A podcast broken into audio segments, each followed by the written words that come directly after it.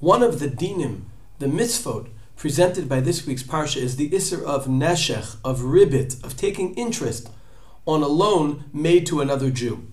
When the Torah introduces this, it begins by describing the loan, Parachav Pet Paschav Dalit, Im kesef talve et ami. If you are lending money to my nation et ani imach, the one who's poor amongst you.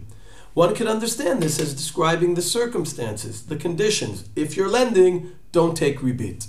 Rashi, though, quotes Rabbi Yishmael, who made a profound statement about the usage of the word im here. Rabbi Yishmael said, Kol im ve'im Torah.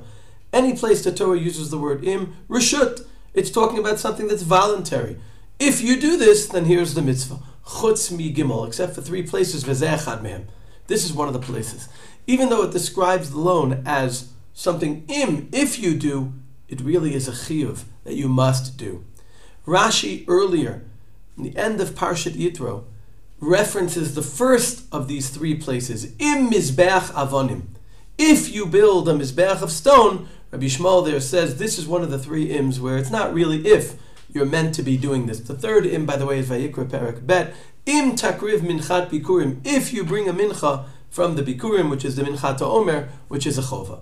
And obviously the question is, if the Torah intends for these three things, these three ideas to be a mitzvah, to be a chiyuv, why not present it that way? Why present it with the word im?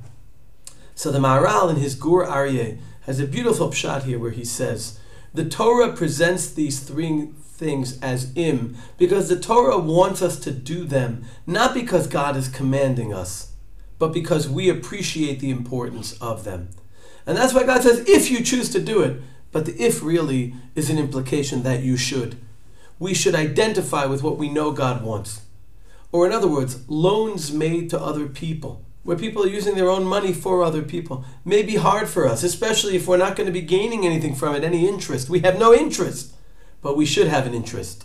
Im kesef ami. I'm not telling you to do it, but you should appreciate the importance of it and treat it as a chova.